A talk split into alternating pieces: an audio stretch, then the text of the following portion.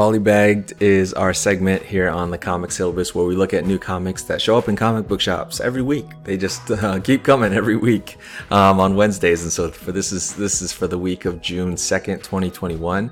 Um, we're gonna look at four different titles and some honorable mentions, starting with. Firepower number 12 from Image Comics, written by Robert Kirkman with art by Chris Samnee. Kirkman, of course, is the writer of comics you know, like The Walking Dead and Invincible. Have you heard of those?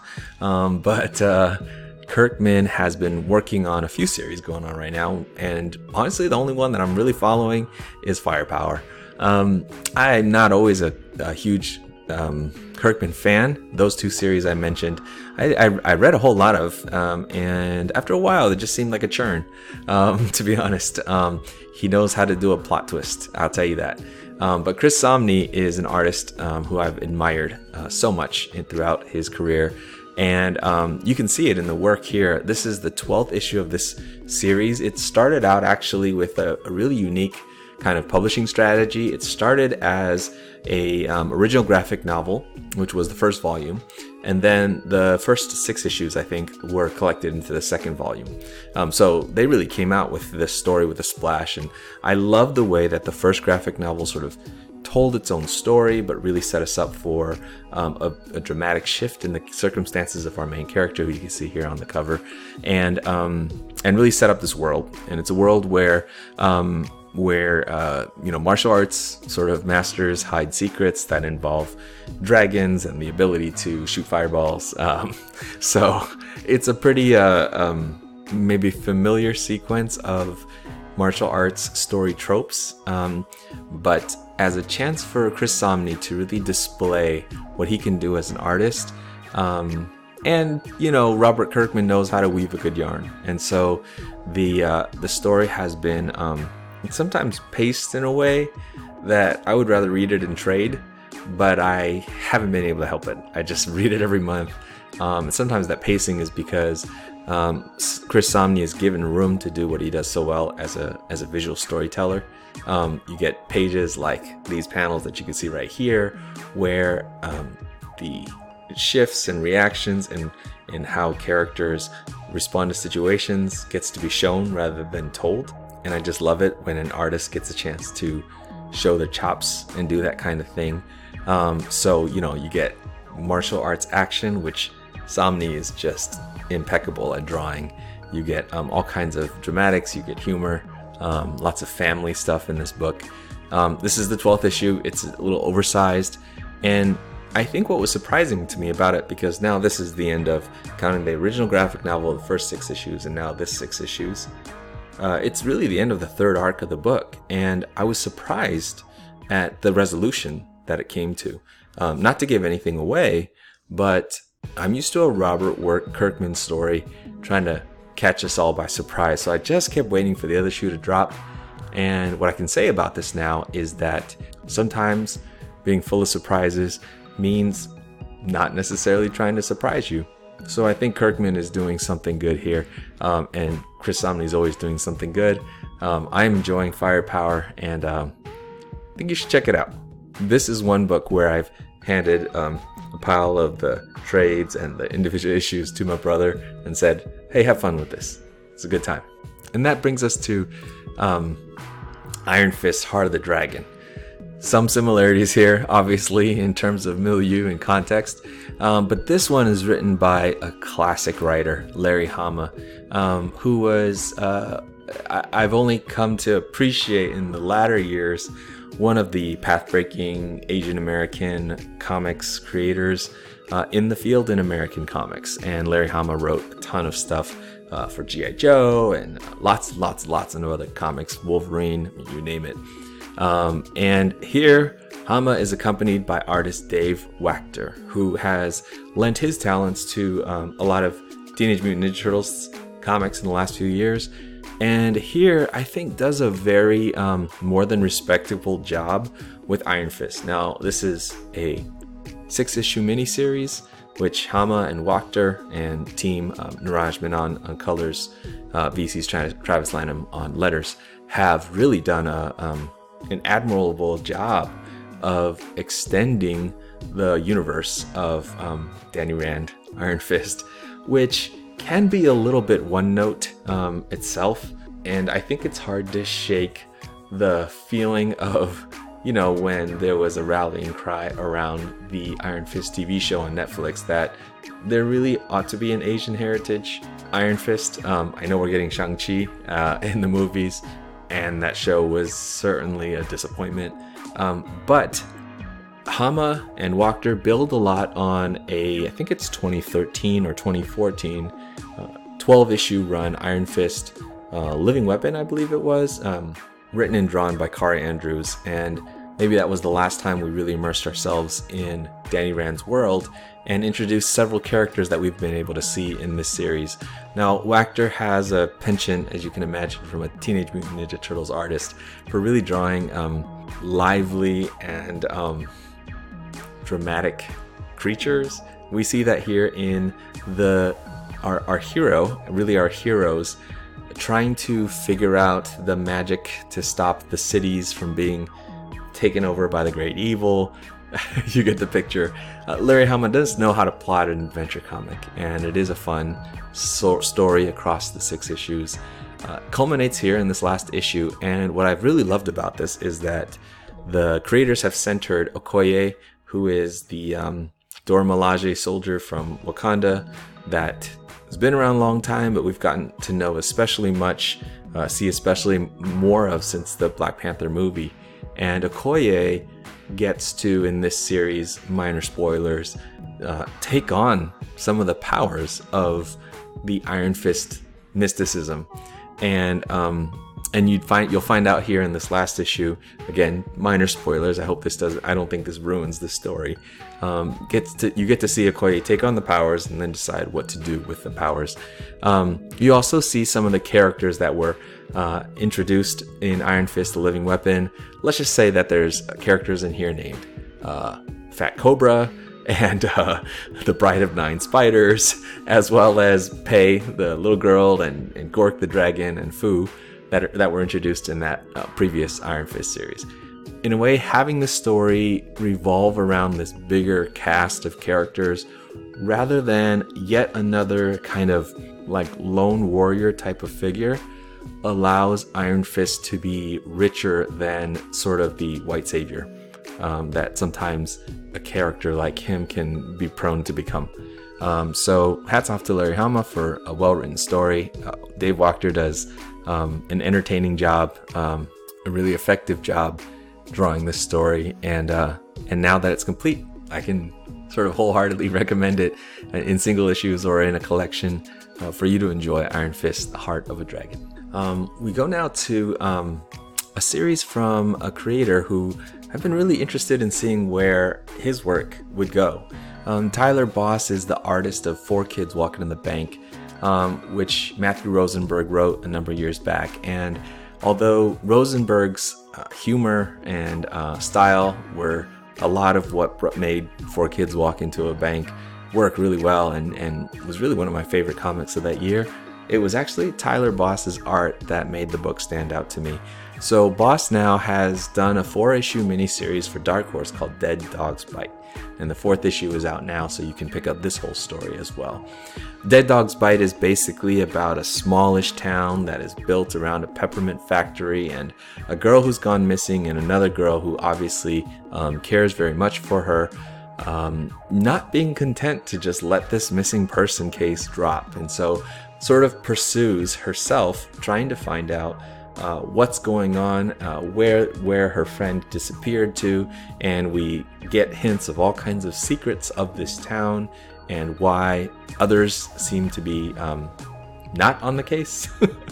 um, so Dead Dog's Bite does um, a lot of the cool stuff that you saw Tyler Boss do in Four Kids Walk into a Bank.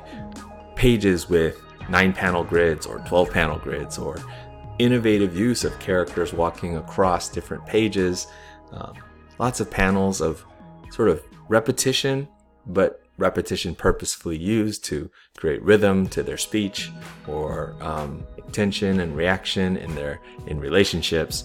And um, and here you see that, especially in these last two issues, um, it's gotten pretty terrifying as uh, as we get into the town's secrets a bit more and find out exactly why this uh, this friend went missing. Um, again, not to give anything away, I think this book is worth checking out for Tyler Boss's stylistics. I think that so much of what made Four Kids Walk Into a Bank effective shows up here in the visual storytelling.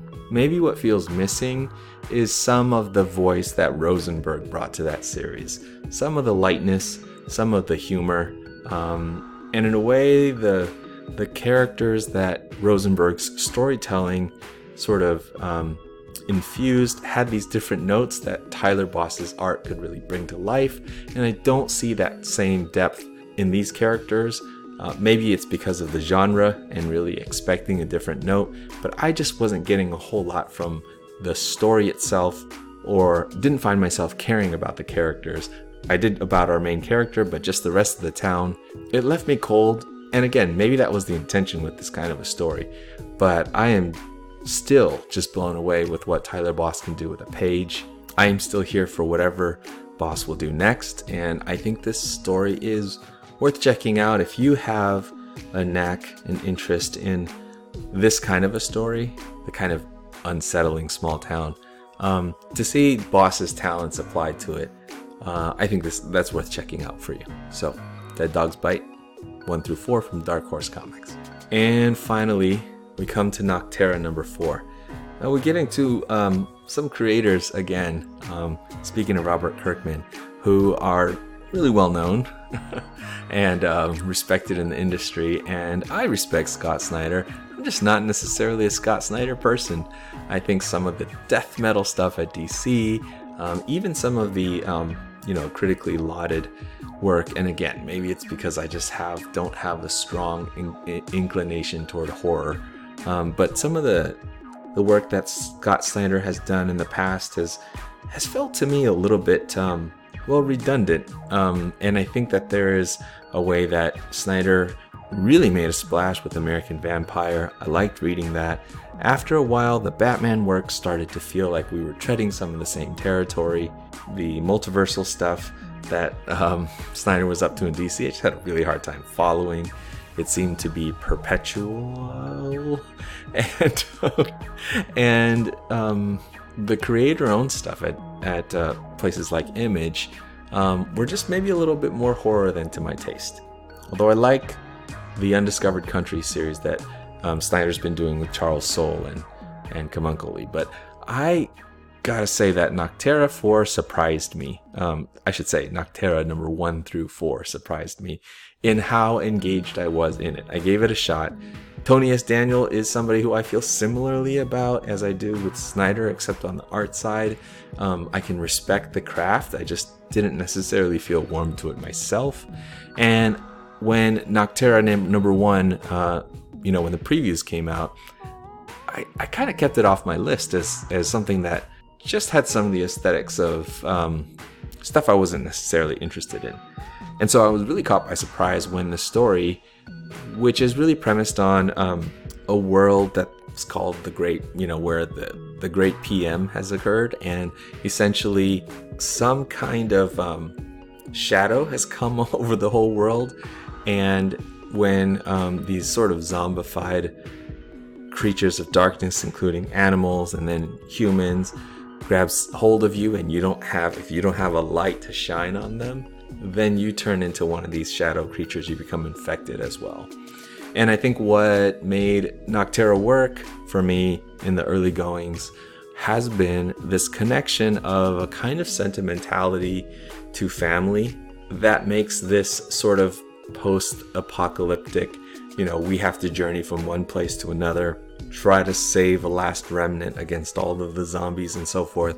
There's been a family heart that um, keeps it um, somewhat soulful. My fear with a Scott Snyder story is that it becomes so lost in the weeds, and I can feel it heading that way a little bit even here in issue four of the intrigue, the characters, the villains, you know, all of that, and it loses that kind of um, emotional stakes in family that make this story and stories like it work for me. Um, but so far, I'm hanging on um, our main characters traveling with her brother, and we find out in flashbacks how she and her brother really survived the initial kind of catastrophe and social collapse of the great PM.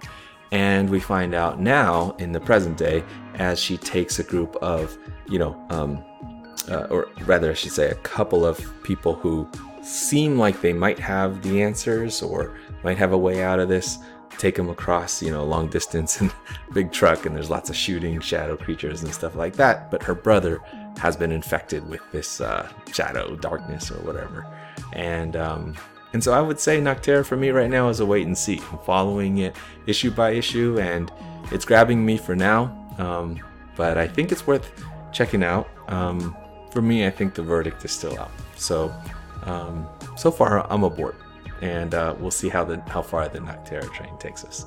Um, those are the comics, the single issues that I've been following this week. You can see my honorable mentions list um, in Marvel. Um, weirdly, I find myself reading a whole lot more DC. Uh, a whole lot more DC is on my pull list right now than Marvel.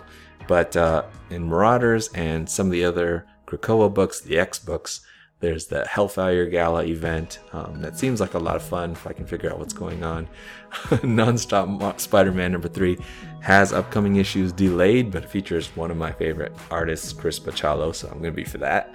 Um, and in Swamp Thing, I continue to read uh, Green Lantern number three. Um, this Batman Fortnite Zero Point that has got a lot of people excited, even though I am just not a Fortnite person, um, is pretty good. And it's coming out on DC Universe Infinite, so I'm just reading along with that. Um, I like uh, Mariko Tamaki, so Crush and Lobo number one. Surprising to me that a Lobo book is on my list, but hey, Harley Quinn book is on my list right now, so I can always. Uh, I, am open to being surprised. um, over at Image Comics, um, Deadly Class kind of continues on, marching into issue 46. Wow, it's incredible. I have a lot of catching up to do in that book, um, but I will. and uh, Family Tree number 12 brings that series to a wrap up. Bliss number 8 also brings that series to a wrap up, so I'm kind of excited to read both of those in their completion. Um, and a couple of new things one from Actor Aftershock called Out of Body, and one um, from Black Mask called Everfrost Star. I think worth looking at. I got to take a look at a preview of both of those, and uh, they seem good. So maybe I'll talk about those in the next coming weeks.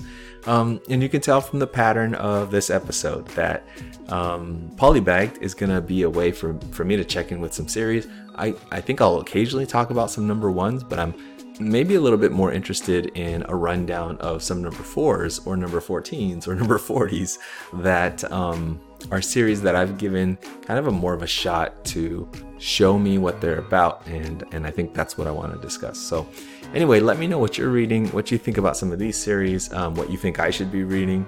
Um, comments at multiversity.com or um, hit me up on social media in the show notes. Thanks so much for joining and take care.